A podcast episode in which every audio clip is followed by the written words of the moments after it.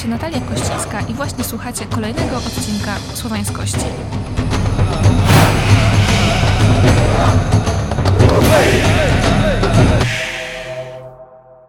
Dzisiaj w Słowiańskościach znowu gościmy specjalistkę od e, tematów właśnie słowiańskich i tego typu.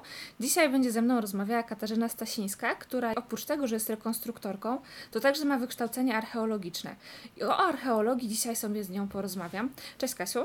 Cześć, witam Cię. Ja bym w ogóle chciała zacząć od tego, co Ci się najbardziej podobało na tych studiach archeologicznych? E, bo tutaj zdradzę, że ja bardzo żałuję, że sama archeologii nie kończyłam, więc zawsze mnie to bardzo interesuje. No najbardziej podobało mi się, że zostałam w pewien sposób zmuszona do usystematyzowania wiedzy, bo ja mam tendencję do zajmowania się wybiórczo tematami, które mnie interesują i nie łączę tego w jakiś jeden wzór. A siłą rzeczy, kiedy już studiowałam dany temat, to musiałam studiować wszystko, a nie tylko te najciekawsze aspekty. I to jest bardzo fajne, bo jednak człowiek po pewnym czasie widzi, że jednak te nudne kawałki też mają swój głęboki sens. A które to są dla Ciebie te najciekawsze aspekty? Oczywiście najbardziej te związane z tekstyliami, z życiem codziennym, z farbowaniem naturalnym, ale też z przędzeniem i tkaniem. No, ale oczywiście nie tylko e, to tworzy ludzką historię i nie, nie, tylko to składa się na archeologię i nie można tego studiować e, totalnie w oderwaniu od rzeczywistości sprzed tysięcy czy setek lat. O farbowaniu tkani porozmawiamy sobie jeszcze w kolejnym odcinku, więc teraz hmm. możemy już zapowiedzieć. A dzisiaj bardziej się zajmiemy właśnie tą archeologią, tym co było te setki, tysiące lat, bo ty się zajmujesz taką to archeologią bardziej w kontekście eksperymentalnym, a doświadczalnym. Znaczy nie jeździsz na wykopki, jak to się mówi, tylko raczej odtwarzasz tę historię w formie rekonstrukcji i też tak, takiej nauki, tak? Na czym polega taka archeologia eksperymentalna i czym ona się różni od tego, co znamy z filmów o Indianie Jonesie? W skrócie chodzi o to, że poprzez e, próby odtworzenia technik używanych w dawnych wiekach próbujemy zdobyć wiedzę na temat określonego procesu albo przedmiotu. I to nie jest tak, że celem jest wykonanie tego przedmiotu, tylko właśnie najbardziej interesuje nas proces. Bo czasem ludzie, ludzie uważają, że na przykład e, budujemy e, powiedzmy dom z epoki brązu, bo chcemy zbudować dom z epoki brązu, a to nie do końca jest tak. Budujemy dom z epoki brązu, bo chcemy się dowiedzieć więcej na temat budownictwa w tamtym czasie, na temat różnych aspektów e, związanymi z, z surowcami, z wszelkiego rodzaju rzemiosłem. No, no i dom jest, jakkolwiek by to głupio nie brzmiało, efektem ubocznym. Bo oczywiście czasem chodzi właśnie, żeby, jeśli to jest mm, powiedzmy budowa dla określonego skansenu, chodzi oczywiście o to, żeby te, ten dom wybudować, ale bardzo istotne i cenne jest to, czego się dowiadujemy po drodze. I zdarzyło Ci się budować taki dom z epoki brązu? Niestety nie. Marzę o tym, może kiedyś mi się uda. Ja niestety, moje eksperymenty są na dużo mniejszą skalę. No tak, bo zajmujesz się farbowaniem tkanin, o czym będziemy też jeszcze jeszcze mówić, ale wspomniałaś też o przędzeniu, na przykład w ogóle o tekstyliach. Co daje nam taka archeologia doświadczalna właśnie w kontekście takich materiałów, tkanin właśnie? Czego się możemy dowiedzieć? No na przykład dowiadujemy się, że mm, tkaniny, wbrew temu, co nam się wydaje w dzisiejszych czasach, były bardzo, bardzo drogie, bo zrobiłam sobie takie doświadczenie niedawno. Postanowiłam zrobić parę skarpetek, takich igłowych i postanowiłam je zrobić od zera, totalnie z runa takiej surowej, prymitywnej owcy. Skąd wzięłaś taką owcę?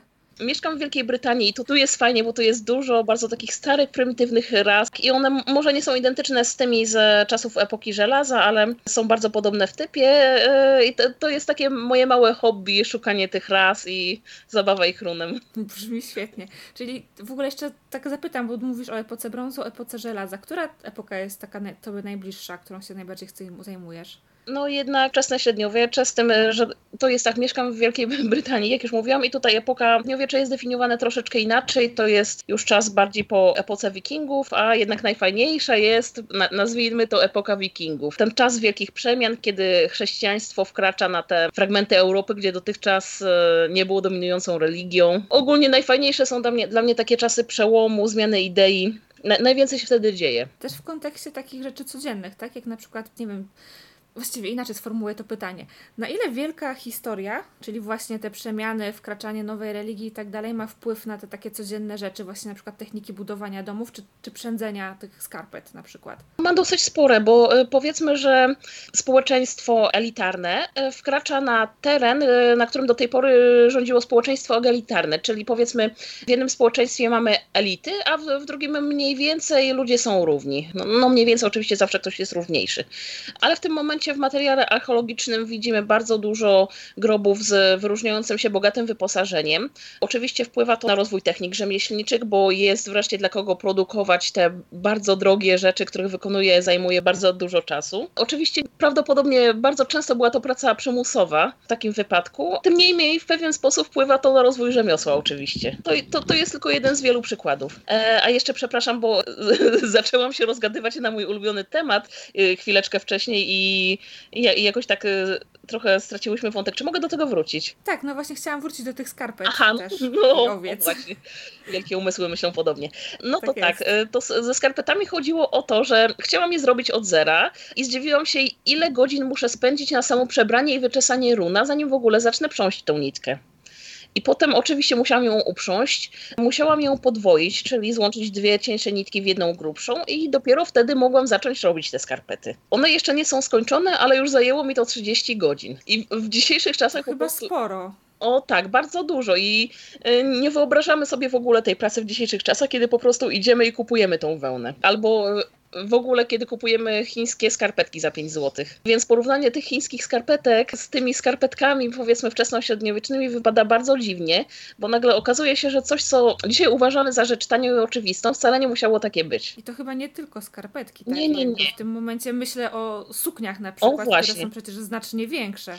O tak. I Próbuję sobie wyobrazić, ile musiało trwać uprzędzenie takiej płachty tkaniny, żeby uszyć z tego suknię długą. Był taki fajny eksperyment, już nie pamiętam gdzie, chyba w Skansenie w Ribe. Oni właśnie zrobili coś takiego, policzyli czas przeznaczony na przędzenie, tkanie i to była lniana koszula. I żeby nie skłamać, wyszło im ponad 400 godzin. Na jedną koszulę, niezbyt czasu. dużą. Ale to też daje do myślenia, że w tym momencie te rzeczy musiały być e, zupełnie inaczej używane niż to, w jaki sposób my używamy ich dzisiaj. To znaczy, jeżeli uszycie jednej koszuli, czy stworzenie właściwie jednej koszuli to jest 400 godzin pracy, no to trudno mieć koszulę na każdy dzień tygodnia i wymieniać ją po jednym sezonie, powiedzmy. No ależ oczywiście. To musiały być też rzeczy dużo bardziej trwałe, prawda? Tak, bardziej trwałe. Y, oczywiście len jest y, dużo bardziej trwalszy niż współczesne t-shirty bawełniane. No ale też podejrzewam, że dużo bardziej dbano o te ubrania, reperowano je cały czas. Oczywiście nie, nie było tak, że można było sobie iść do sklepu za rogiem i kupić nową. I raczej w przypadku biedniejszych osób jeden zestaw ubrań to był taki standard. No i oczywiście prawdopodobnie reperowano je aż do zdarcia, przerabiano ile, ile można było. A tak się zastanawiam, czy jesteśmy w stanie zrekonstruować to, w jaki sposób dbano o te ubrania, to znaczy jakie na przykład prano albo w jaki sposób konserwowano? E, to tak, jesteśmy, widzimy to, co jest zachowane w materiale archeologicznym, czyli mhm. ślady napraw, łatki, nawet e, wymiany poszczególnych partii ubrań. Tam, gdzie były przetarcia albo rozdarcia, po prostu wszywano łatę. Natomiast jeśli chodzi o pranie, to tutaj możemy sobie bardziej gdybać. Prawdopodobnie niektórych ubrań nie prano albo robiono to jakoś delikatnie, na przykład e, farbowana, e, farbowana wełna to nie jest coś, co po prostu można potraktować brutalnymi metodami z użyciem ługu i wrzątku. Ale z drugiej strony, jeśli mamy len, możemy właśnie tak jak powiedziałam, potraktować go ługiem i gorącą wodą, tak jak się do niedawna jeszcze robiło i on to dosyć dobrze zniesie. Dlatego właśnie len to była raczej e, ta odzież spodnia noszona przy ciele. Teraz się zastanawiam, tak jak mówimy o tym właśnie jak dbano o ubrania i że one w sumie były bardzo drogie w takim sensie też kosztu pracy. Hmm. I teraz konfrontuję to sobie z tym, co widzimy na imprezach rekonstrukcyjnych, gdzie tak naprawdę bogactwo tych ubrań i tak dalej i zaczynam mieć wrażenie, że to trochę jest y, na wyrost, może? Trochę to tak wygląda? No to jest e, bardzo nie tak, e, ale oczywiście nie, nie, zmusimy ludzi, żeby ubierali się tak, jak się nam wydaje na tą chwilę, że, że powinni się ubierać. No, e, bo oczywiście interpretacja dowodów archeologicznych też się zmienia i, no, i, no i powiedzmy ten ideał ciuchów wczesnośredniowiecznych, który mamy w głowie też się może zmienić. Chodzi mi o to, że Oczywiście to, co widzimy na imprezach rekonstrukcyjnych, to nie jest przeniesienie tamtego świata w skali 1 do 1. Bardzo popularne chyba ciągle są kolorowe lny. Ja, ja z tym próbuję troszeczkę walczyć e, u siebie na, na swoim fanpage'u, no bo jednak kolorowy len wcale nie jest tak łatwo uzyskać, a jeśli już łatwo uzyskać, to się prawie błyskawicznie spiera. Wiem, testowałam, ale o tym więcej powiemy tak. w kolejnym odcinku. Mhm. No ale z drugiej strony też głupio by było, żeby jakieś jedno centralne ciało narzucało ludziom, jak się mają ubierać. No i, i ja mam tu trochę dylemat, no bo z jednej strony jestem za tym, żeby każdy po swojemu interpretował dowody i sobie szył te ciuchy tak, jak uważa, a z drugiej nie czarujmy się, jednak większość ludzi nie interpretuje dowodów, tylko idzie na łatwiznę i szyje tak, jak się komuś wydaje, e, bierze pierwsze, może nie, nie pierwsze lepsze z brzegu tkaniny, ale takie łatwo dostępne, bez weryfikacji, czy to jest aby na pewno właściwy rodzaj splotu, właściwy kolor.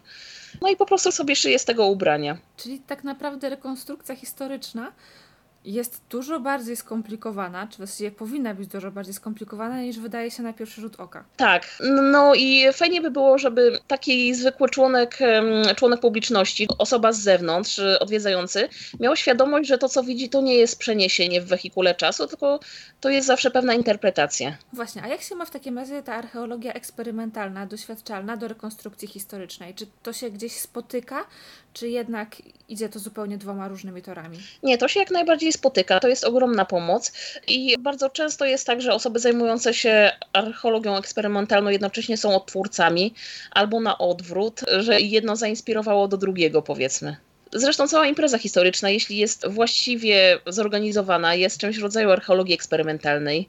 Nie mówię tu o imprezach, gdzie po prostu przychodzi się na, na kilka minut powalczyć i zjeść kiełbaskę z piwem, ale o takich imprezach, gdzie po prostu żyjemy w namiotach, gotujemy na ogniskach i przeprowadzamy jakieś tam doświadczenia po drodze. No bo siłą rzeczy wtedy mamy warunki podobne do tych, które panowały na przykład we wczesnym średniowieczu. Oczywiście nie jest to jakaś odwzorowana rzeczywistość jeden do jednego, ale musimy sobie radzić z tym, z czym oni sobie radzili. Mamy ognisko zamiast kuchenki. E, nie mamy pod ręką tuż obok wody w kranie. No tak, trzeba ją sobie przynieść. Mhm. Jakie masz najciekawsze wspomnienie związane właśnie z takimi eksperymentami? Coś, co Cię może najbardziej zaskoczyło albo nie spodziewałaś się, że będzie tak wyglądało w praktyce? O kurczę, cięż, ciężko mi teraz tak wymyślić. No na przykład e, gotowanie na glinianych garnkach, bo e, to jest e, to jest coś, co mi się wydawało o wiele trudniejsze i w ogóle wydawało mi się strasznie dziwne, że tak można, pamiętam kiedyś. Ale na przykład e, teraz nie zmieniłabym moich glinianych garnków na metalowe, bo one na przykład cudownie utrzymują temperaturę. Poczekaj, to w domu też gotujesz w glinianych garnkach? Nie, no w domu nie. A, byłoby to fajne, ale niestety nie mam paleniska. Ale na, na imprezach historycznych to po prostu gliniane garnki są super, są numer jeden. Na warsztatach też już nie biorę metalowych kociołków, tylko używam głównie glinianych garnków. No właśnie, bo o tych glinianych garnkach już słyszałam właśnie, że to jest skomplikowana sprawa. Czyli mówisz, że niekoniecznie. E, nie, to po prostu trzeba na nią uważać. Trzeba uważać, żeby nie zmieniać gwałtownie temperatury i żeby płomień nie był jakby ponad poziomem cieczy w garnku, bo wtedy może pęknąć. To, to, to są chyba takie podstawowe reguły użytkowania gliniaków. Jak smakuje takie jedzenie z glinianych garnków? To znaczy, Zakładam, że też e, nie przyprawiacie ich, nie przyprawia się ich tak samo jak współczesnego jedzenia, jak współczesnych potraw. Też się zwraca na to uwagę, co tam można wrzucić do tego garnka. Oczywiście, że tak, że zestaw przypraw jest trochę inny, no ale cały czas są takie rzeczy jak macierzanka, lebioda, jak czarnuszka na przykład. No, od razu się przyznam, że ja nie jestem wielką mistrzynią kuchni, ale rzeczywiście coś w tym jest, że kasza z glinianego garnka smakuje lepiej. O, to muszę sprawdzić w takim razie. Czyli muszę kupić gliniany garnek i kaszę, żeby przetestować. Aha. Okay. W ogóle jest e, świetna rzecz, która obecnie jest uważana za chwast, mhm. a ja lubię to bardziej od szpinaku, lebioda. E, Lebioda. Ona sobie rośnie po prostu wszędzie, głównie na polach jako chwas, ale smakuje super, zwłaszcza takimi skwarkami i z kaszą. Okej, okay, zapamiętać, czyli teraz szukamy też lebiody. Ale właśnie, to o czym mówisz, pojawił się ten wątek lnu, hmm? teraz tych ziół, bo to trochę tak na marginesie, ale te rzeczy wracają, to znaczy teraz zioła się stają modne i popularne i jak się spojrzy też na ostatnie kolekcje i to sieciówek i innych jakichś tam domów mody i tak dalej, to len też króluje. Czyli trochę tak korzystamy z tego dziedzictwa cały czas, z tego czego możemy się dowiedzieć i odkryć w ramach na przykład właśnie badań archeologicznych.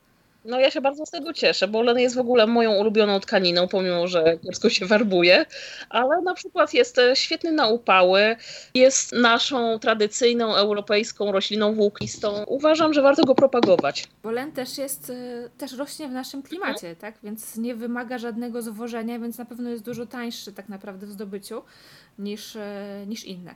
No ale okej, okay. właśnie, jeszcze chciałam też Cię o to dopytać, no bo wiemy, że używano lnu i używano wełny. Hmm. Pojawia się chyba też jedwab, a czy jeszcze jakieś inne tkaniny pojawiały się na terenach tutaj głównie ziem polskich, tych powiedzmy zamieszkiwanych przez Słowian we wczesnym średniowieczu? Tak, prawdopodobnie konopie i prawdopodobnie tkaniny z pokrzyw, ale tutaj jest trochę dylemat. Jakie tkaniny? E, tkaniny z pokrzyw. Tylko mamy tutaj problem, bo ogólnie tkaniny pochodzenia roślinnego bardzo kiepsko się zachowują i często jest tak, że mamy rozłożoną tkaninę roślinną i automatycznie uważamy, że to jest len, a to wcale niekoniecznie prawda. Wiemy, że używano też konopi i, i że używane też były pokrzywy. Ogólnie to jest takie moje małe marzenie, dorwać kiedyś tkaninę z pokrzyw i poeksperymentować, jakby to było z farbowaniem w ogóle jakby to było sprzędzeniem tak. takiej tkaniny, mhm. bo to też myślę, że może być ciekawe. Ale gdzieś czytałam ostatnio właśnie w internecie, już nawet nie pamiętam tego czytając, właśnie o eksperymencie e, związanym z tkaninami z pokrzyw. I to jest w takim razie coś, do czego będę musiała wrócić, bo brzmi to naprawdę ciekawie, a pokrzywy akurat mamy dostatek tak naprawdę, jest wszędzie. Lnu już się tak dziko nie znajdzie chyba, a pokrzywa jak najbardziej. Fajnie. Myślę, że tutaj będziemy kończyć i zostawimy sobie jeszcze mhm. trochę tych tematów tkanin na kolejny odcinek, gdzie będziemy rozmawiać o farbowaniu w kontekście książki, która ma się niedługo pojawić. Super. Więc tutaj zrobimy taki mały cliffhanger i zachęcamy też do śledzenia Kasi w, na Facebooku. Twój fanpage nazywa się Tęcza Średniowiecza, tak, tak? Tak, więc tam też będą informacje o książce i tam je możecie, możecie znaleźć. A ja Ci na razie dziękuję za rozmowę. Dzięki. No i do słyszenia następnym razem. Hey!